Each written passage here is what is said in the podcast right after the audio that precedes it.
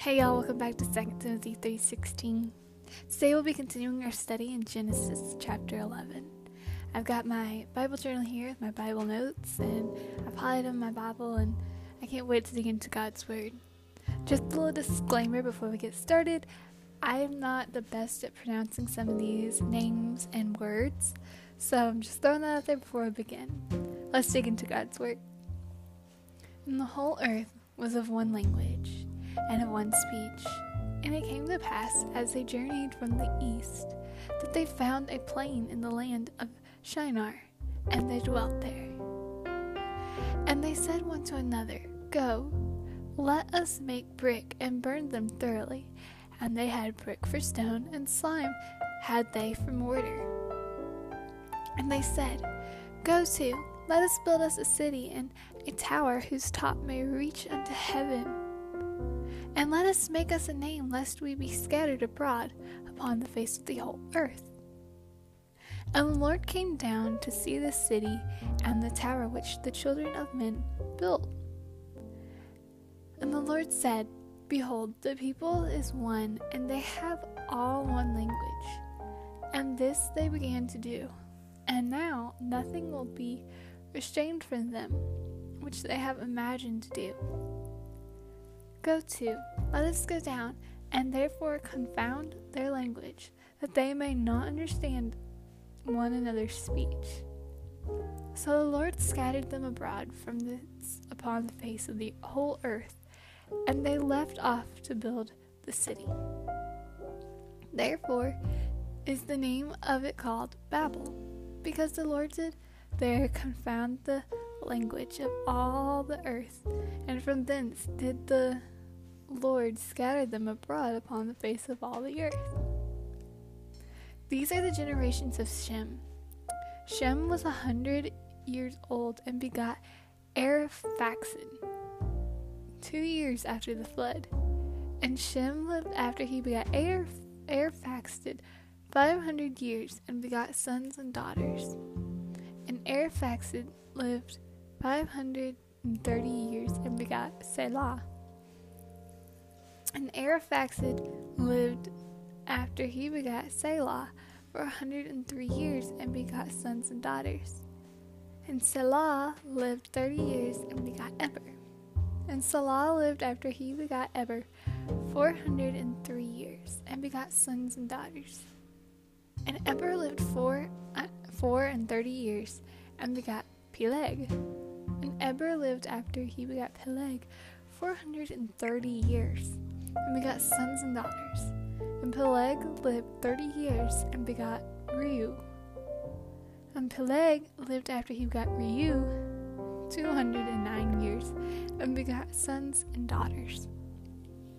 And Reu lived two hundred and thirty years and begot Serug. And Reu lived after he begot Serug two hundred and seven years and begot sons and daughters.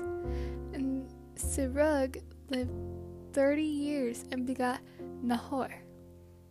And Serug lived after he begot Nahor two hundred years and begot sons and daughters.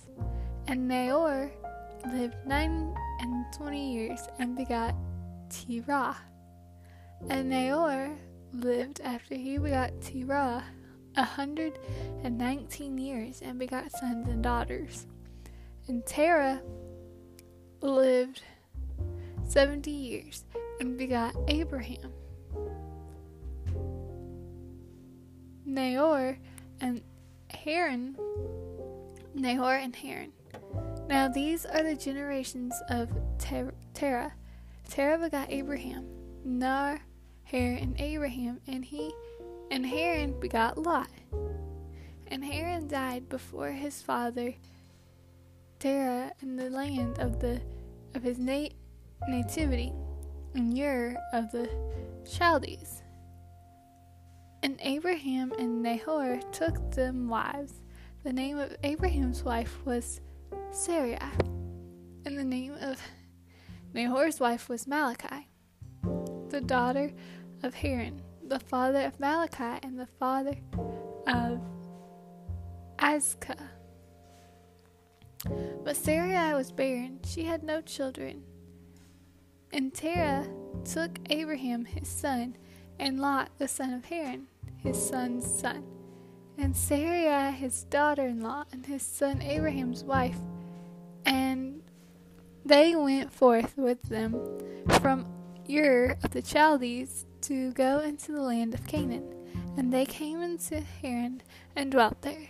And the days of Terah were 205 years, and Terah died in Haran.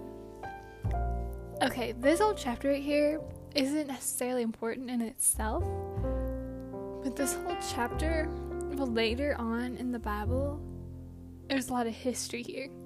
So it's very neat to see these people come down the chain of the line, come basically from Noah, and they changed the course of history in the Bible. Um, in verse 7 here, we read, Everyone is speaking one language, and because of that, they are able to communicate that they want to build a tower. They can now basically do whatever they wish because they can speak the same language. So that's when God steps in and changes everyone's language. Um, it says, Go to let us go down, and there confound their language, that they may not understand one another's speech. And that's what we read in verse 7.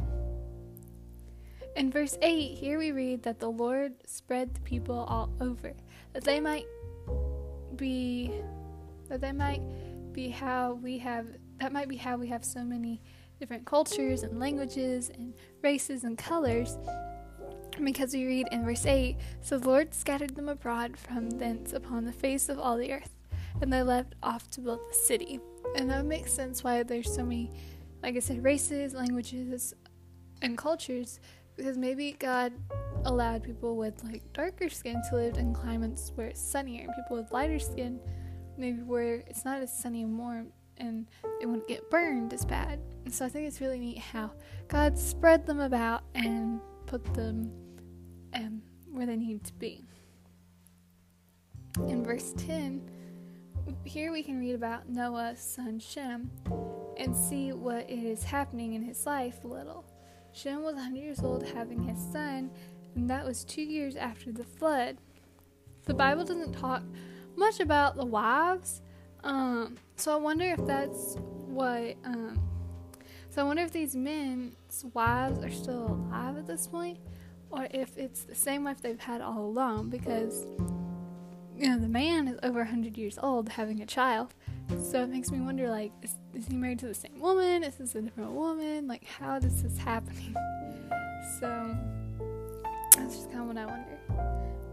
And it says um, and we can read here in verse 10 these are the generations of shem. Shem was 100 years old and begot arphaxad two years after the flood so if Shem was a hundred years old and he begot his son years after the flood, he was 98 when the flood was over, which is crazy. Verses 11 and 12, we can um, continue to read the family history on Shem and his son. Or, I mean, his son. And Shem lived after he begat Arphaxad 500 years and begot sons and daughters. And Arphaxad lived five and thirty years and begot Selah. So he was 530 when he begot Se- Selah, which is just like crazy. I couldn't imagine, you know, and like nowadays the oldest people live is in their 80s, possibly 90s, more more like 70s and 80s. So put in perspective, that'd be like somebody having a child in their 70s or 80s, which is just crazy to me. In verse 27 and verse 29, we can read about Abraham a little bit, about his family line. If you don't know much about Abraham, you will eventually get to know who Abraham is because he did a lot of great things in the Bible. And we also can read a little bit about um, Lot here and a little bit about his family line, and we'll learn about Lot later on as well in the Bible about how he and his family were saved from similar events that are happening in our world today. So I just think it's very neat how you can read about the family lines here and see. So it's just like nowadays, you can keep the family lines and the family history. So I hope you guys enjoyed today's podcast. Don't forget to follow us on Instagram, Facebook, Pinterest, and our weekly podcast to stay up to date and focused in the Word. We hope you found today's podcast encouraging, inspiring, and lifting you up in the Lord. Till next time, bye.